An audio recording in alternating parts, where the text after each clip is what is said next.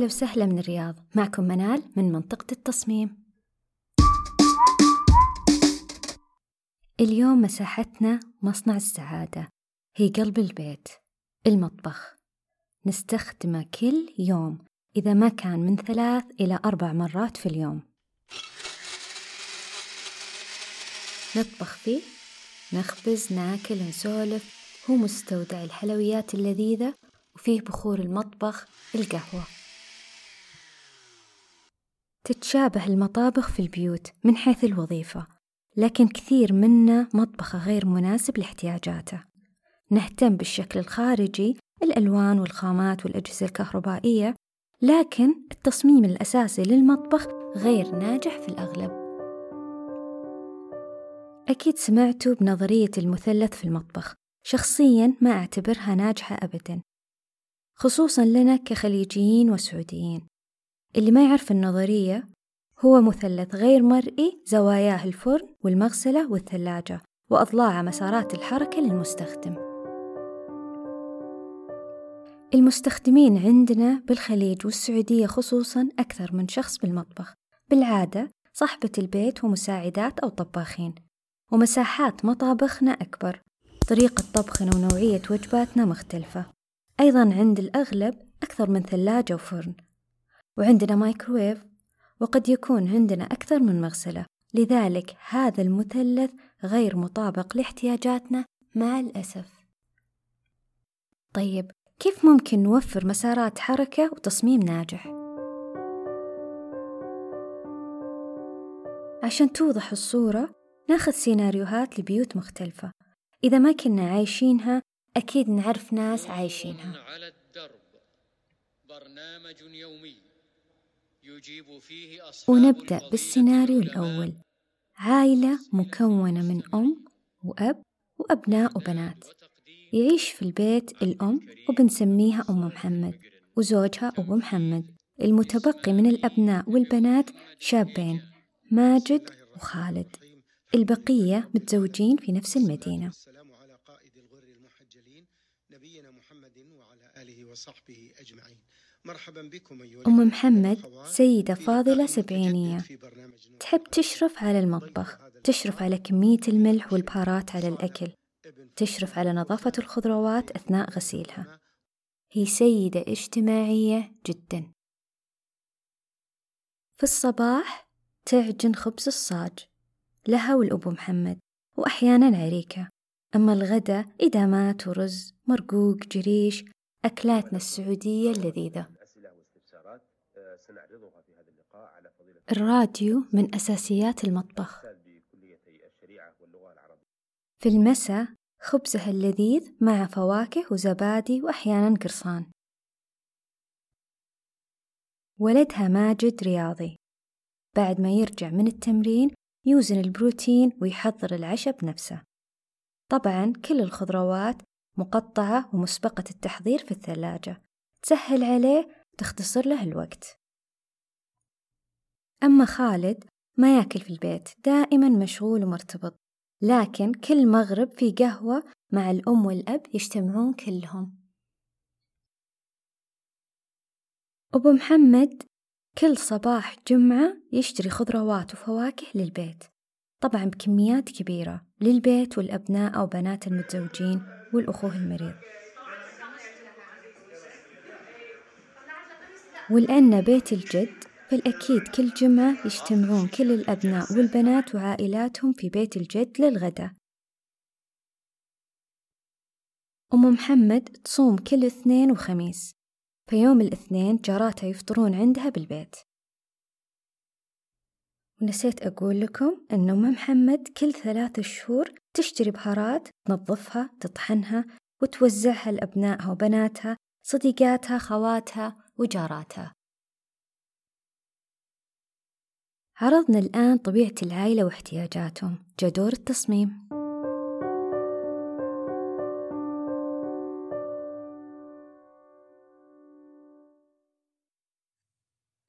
المطبخ يدخله كمية كبيرة من الخضروات والفواكه أسبوعيا. غير أغراض السوبر ماركت طبعا. يعني نحتاج مساحة واسعة نفرز فيها الخضروات والفواكه حتى لو نستعين بطاولة إضافية بالإضافة إلى سطح المطبخ. هذه المساحة لازم تكون قريبة جدا من الباب يعني مباشرة من الباب لهذه المساحة. ويكون فيها أدوات التقطيع ومغسلة خاصة للخضروات والفواكه. يتم فيها تنظيفها تعليبها وفرزها سواء للتوزيع أو للبيت.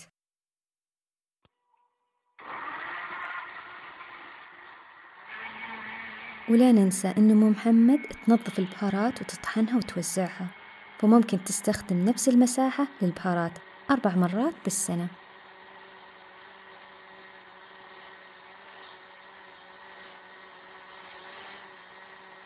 هذه المنطقة فيها أربع أنواع من التخزين.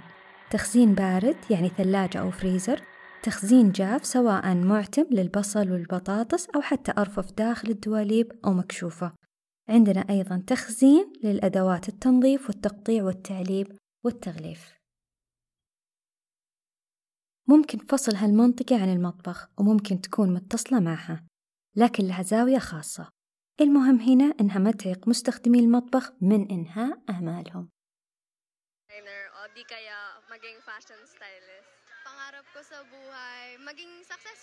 يفضل دخول العاملات والمساعدات من خلال هالمنطقة فتكون منطقة استعداد قبل دخول المطبخ تغسل العاملة يدها ويكون في قفازات وغطاء للرأس ومريلة قبل لا تلمس أي شيء في المطبخ ويكون روتينها اليومي. خصوصا أن أم محمد دقيقة في موضوع النظافة من أسئلة واستفسارات سنعرضها في هذا اللقاء على فضيلة الشيخ محمد الصالح العثيمين أم محمد تصوم كل اثنين وخميس وعندها ضيوف على الفطور كل أسبوع. أيضا عندنا العائلة تجتمع كل جمعة. يعني الأفضل يكون المطبخ مغلق بالكامل. فيه قلي وتسبيك يعني طبخ ثقيل سواء أيام الأسبوع أو حتى يوم الاثنين والجمعة. لذلك أشوف من الأفضل يكون المطبخ مغلق.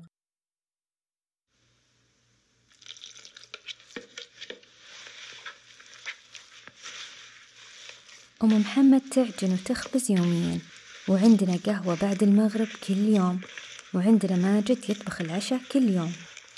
هنا ممكن نوفر مطبخ ثاني مفتوح يكون محطة صغيرة للخبز والعجن. فيها كل الاحتياجات مع كرسي. الطحين ممكن نوفر له ثلاجة خاصة أو فريزر بنفس المطبخ بحيث تجلس أم محمد على الكرسي وأمامها سطح المطبخ اللي هي منطقة العجن والعجانة والأفران والتمر العسل والسمن كلها بنفس المطبخ. بالإضافة إلى منطقة للقهوة والشاهي ولا ننسى أكل ماجد يكون مجهز وجاهز في علب بالثلاجة بكذا عزلنا ماجد عن المطبخ الرئيسي والروائح اللي فيه. وأم محمد تأنس بالعائلة أثناء عجنها وخبزها. من الجميل أن المطبخ المفتوح يكون على مطل بالإضافة إلى الصالة اليومية. الجزيرة اللي بالنص تكون للعجن. رائحة القهوة والخبز الطازج كل يوم تبخر البيت وتنادي الأولاد للجلوس مع العائلة.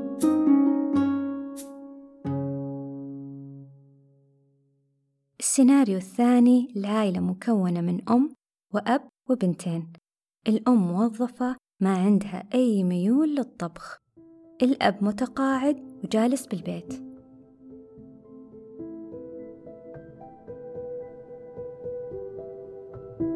البنات يدرسون بالمدرسة. أعمارهم 17 و 16 سنة. ولأن الأم ما تحب الطبخ عندهم طباخة ماهرة.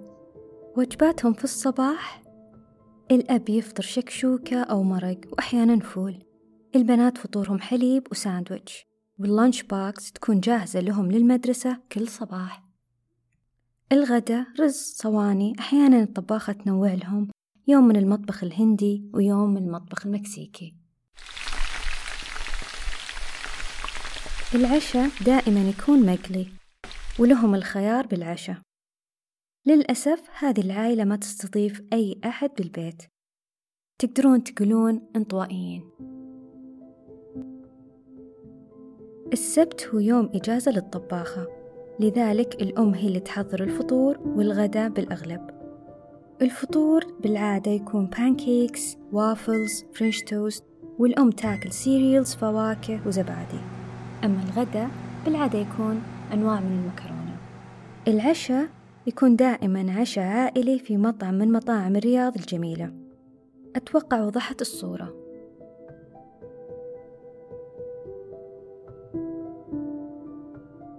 السيناريو هنا مختلف عن أبو محمد. أبو محمد كان يجيب خضروات ويحتاج إلى عربة لتوصيل الخضروات من السيارة لباب المطبخ. هنا السيناريو مختلف. ممكن المطبخ في ال basement وممكن في آخر دور بالبيت. المهم هنا ال access أو الاتصال العمودي. مثل الأسانسير أو مثلا باب يؤدي إلى المطبخ وإن كان هالباب في منطقة الخدمات. المهم في المطبخ يكون معزول عن البيت لأن صاحبة البيت ما تستخدمه يوميا. اليوم السبت والفطور البنات كل يوم من أيام الأسبوع ممكن نوفر kitchenette صغير أو مطبخ صغير في جهاز للوافل في جهاز لتحميص الخبز في ثلاجة للفواكه والزبادي وكل ما يخص الفطور اليومي. يفضل أن المطبخ يكون دور غرف النوم ومطل على الصالة العائلية لتمضية وقت ممتع مع البنات والزوج وإلهاء الأم عن الشعور بالملل أثناء أداء مهمتها. السيناريو الثالث الأب يحب صيد السمك. يصيده دائما مع أصدقائه وأكلته المفضلة سمك مقلي مع صيادية.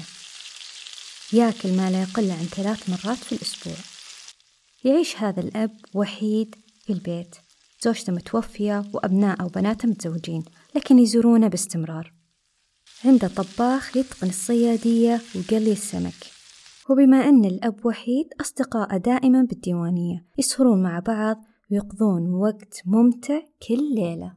هنا الأكيد أن المطبخ خارجي بدون تردد. رائحة قلي السمك تحتاج إلى عزل كامل. وبما أنه يصيد كل مرة يجيب الصيد في فلين للمطبخ. الطباخ ينظف السمك ويتبله إما يطبخه مباشرة أو يحطه بالثلاجة غدا لليوم الثاني. هذه المعطيات تقول لنا أن زفر السمك يحتاج إلى أن يكون أبعد ما يمكن عن الأواني النظيفة وباقي المطبخ. لذلك من المناسب أن يكون في منطقة خاصة للسمك. السطح يكون stainless steel مع مغسلة عميقة وكبيرة تكفي لغسل السمك. بعد الغسل التتبيل والتقطيع سواء فيليه أو حتى تركب الكامل المهم أن هذه هي منطقة التحضير سواء للطبخ مباشرة أو حتى لتخزينه بالثلاجة. فيه فرن ومنطقة للقلي وبكذا عزلنا منطقة السمك عن باقي المطبخ. قد يكون معزول بالكامل أو شبه معزول. المهم اللي يشتغل بهالمنطقة ما يلمس أي سطح أو أدوات في باقي المطبخ. طبعا تصميم باقي المطبخ على حسب الاحتياج. طيب بس بس بس حبيبي بس. ذكرت لكم إنه وحيد وأصدقائه دائما عنده. فيحتاج مساحة في الديوانية للقهوة والشاهي. ممكن إذا أحد من الأصدقاء حاب يطبخ أثناء جلستهم يكون في مطبخ مناسب لهم ومختلف عن المطبخ الخارجي. بسم الله على بركة الله. ما شاء الله تبارك الله. تفضل. ثلاث سيناريوهات مختلفة. احتياجات مختلفة.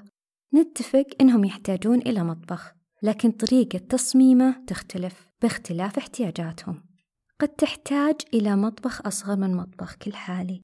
وقد يكون حجم مطبخك مناسب بس طريقة تقسيم المساحات غير ناجحة.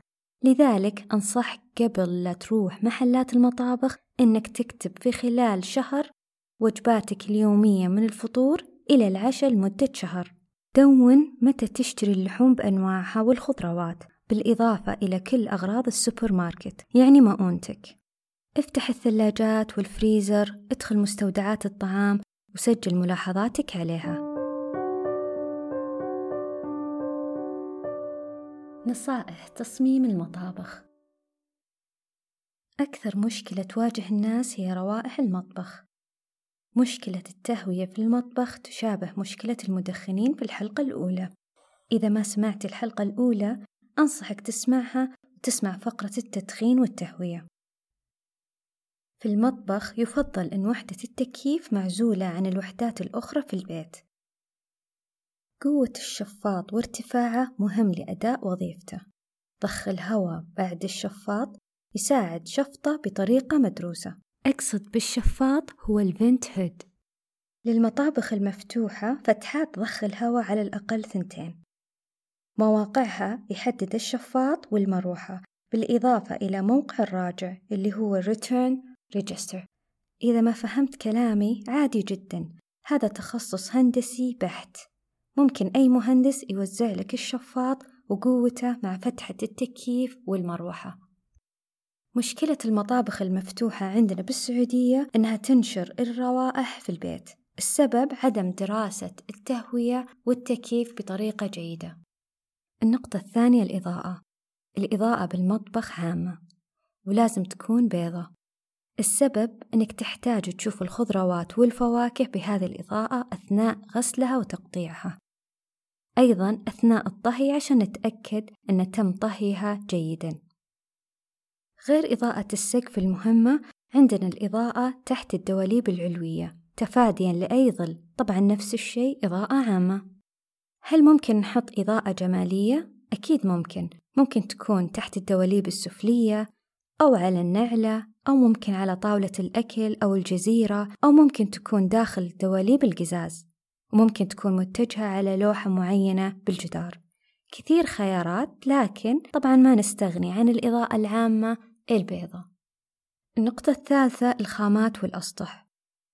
يختلف الذوق بين الناس. المهم عندي نوع الاستخدام. إذا سمك ولحوم يفضل أن الأسطح تكون سهلة التنظيف بدون حواف. إذا السطح يكون فيه عصر للفواكه مثلا أو يكون فيه طماط يستخدم أو صلصة الطماط مثلا فالرخام حتى لو معالج ما يصمد مع الأحماض. الأرضيات أنصح ما تكون زلقة سهلة التنظيف ومناسبة للون الأسطح. بالنسبة للجدران يفضل استخدام الأصباغ سهلة التنظيف. بالنسبة للتبليط يكون عند الفرن والمغسلة. باقي المطبخ يعتمد على حسب الاستخدام. شخصيا ما أفضل تبليط المطبخ كاملا إلا إذا كان الستايل يجبرني على ذلك. وعشان نفهم تصميم المطبخ من الداخل نقسمه بالنظر لأربعة أقسام. القسم الأول الغسيل سواء غسيل اليدين الخضروات اللحوم أو حتى الأطباق والأواني. عدد المغاسل يعتمد على عدد مرات الاستخدام في اليوم الواحد. وعلى حسب المساحة الموجودة والميزانية طبعا. إذا بتحط أكثر من مغسلة لازم تقسمها إلى قسمين. على الأقل مغسلة نظيفة تكون لليدين والخضروات الأكواب والكاسات والفناجيل والأطباق النظيفة. المغسلة الغير نظيفة تكون للحوم والأطباق المتسخة. مواقع المغاسل يعتمد على مساحات العمل. يعني مثل ما ذكرنا في السيناريو الأول مغسلة الخضروات مع منطقة تحضير وفرز الخضروات. طبعا في منطقة المغاسل لازم فيها تخزين سواء لمواد التنظيف أو حتى فوط التنشيف أو المناديل حاويات لبعد الغسيل. ثانيا التحضير. مباشرة بعد الغسل يتم تحضير كل الورقيات واللحوم وبصفة عامة أدوات التقطيع والخلط والفرم وألواح التقطيع تكون في هذه المنطقة. ثالث قسم هو الطبخ. هنا يعتمد على طبيعة وجباتكم هل هي أغلبها بالفرن هل هي سلق تسبيك أو قلي التخزين اللي يكون حولها للقدور للبهارات وللزيوت. ممكن إضافة صنبور من الجدار يصب على القدور على النار مباشرة. هذا الصنبور يحتوي على فلتر وسخان. إذا كنت تستخدم الفرن الغاز سلك للغاز بطريقة آمنة والأفضل وجود خزان متصل بالمطبخ. القسم الأخير يكون للتقديم. فيه يتم ترتيب الأكل لذلك نحتاج إلى أواني التقديم والمكسرات والصوصات الألمنيوم والبلاستيك كل أنواع التغليف. أكثر مساحة تستخدمها هي المفروض اللي تكون الأكبر. بالعادة تكون منطقة التحضير بين المغسلة والفرن. أخيرا المطبخ من المساحات اللي يصعب تغييرها لأسباب عدة منها أن باهظ الثمن التسليك صعب تغييره خصوصا للكهرباء صعب الاستغناء عن المطبخ لمدة طويلة لأن مثل ما قلنا أنه قلب البيت. لذلك من المهم التأني في تصميمه ومعرفة احتياجاتك. احتياجك لوجود ثلاجة يختلف عن غيرك وكذلك الفريزر. مو شرط لأن كل الناس عندها فريزر مستقل يعني لازم يكون عندك. ممكن تحتاج إلى أربع ثلاجات صغيرة بدلا من واحدة كبيرة توزعها عند العجن عند الخضروات وعند اللحوم والأسماك. بالأخير تسهيل لروتينك اليومي هو الأهم بدون نظريات. ولا ننسى السلامة في المطبخ. ضروري وجود ال heat detector اللي هو كاشف الحرارة وال sprinkler system اللي هي الرشاشات بالإضافة إلى طفايات الحريق المناسبة. وطبعا بطانيات الحريق. انتهينا من الحلقة اللذيذة. راسلونا لأي ملاحظات واستفسارات. ويومكم سعيد.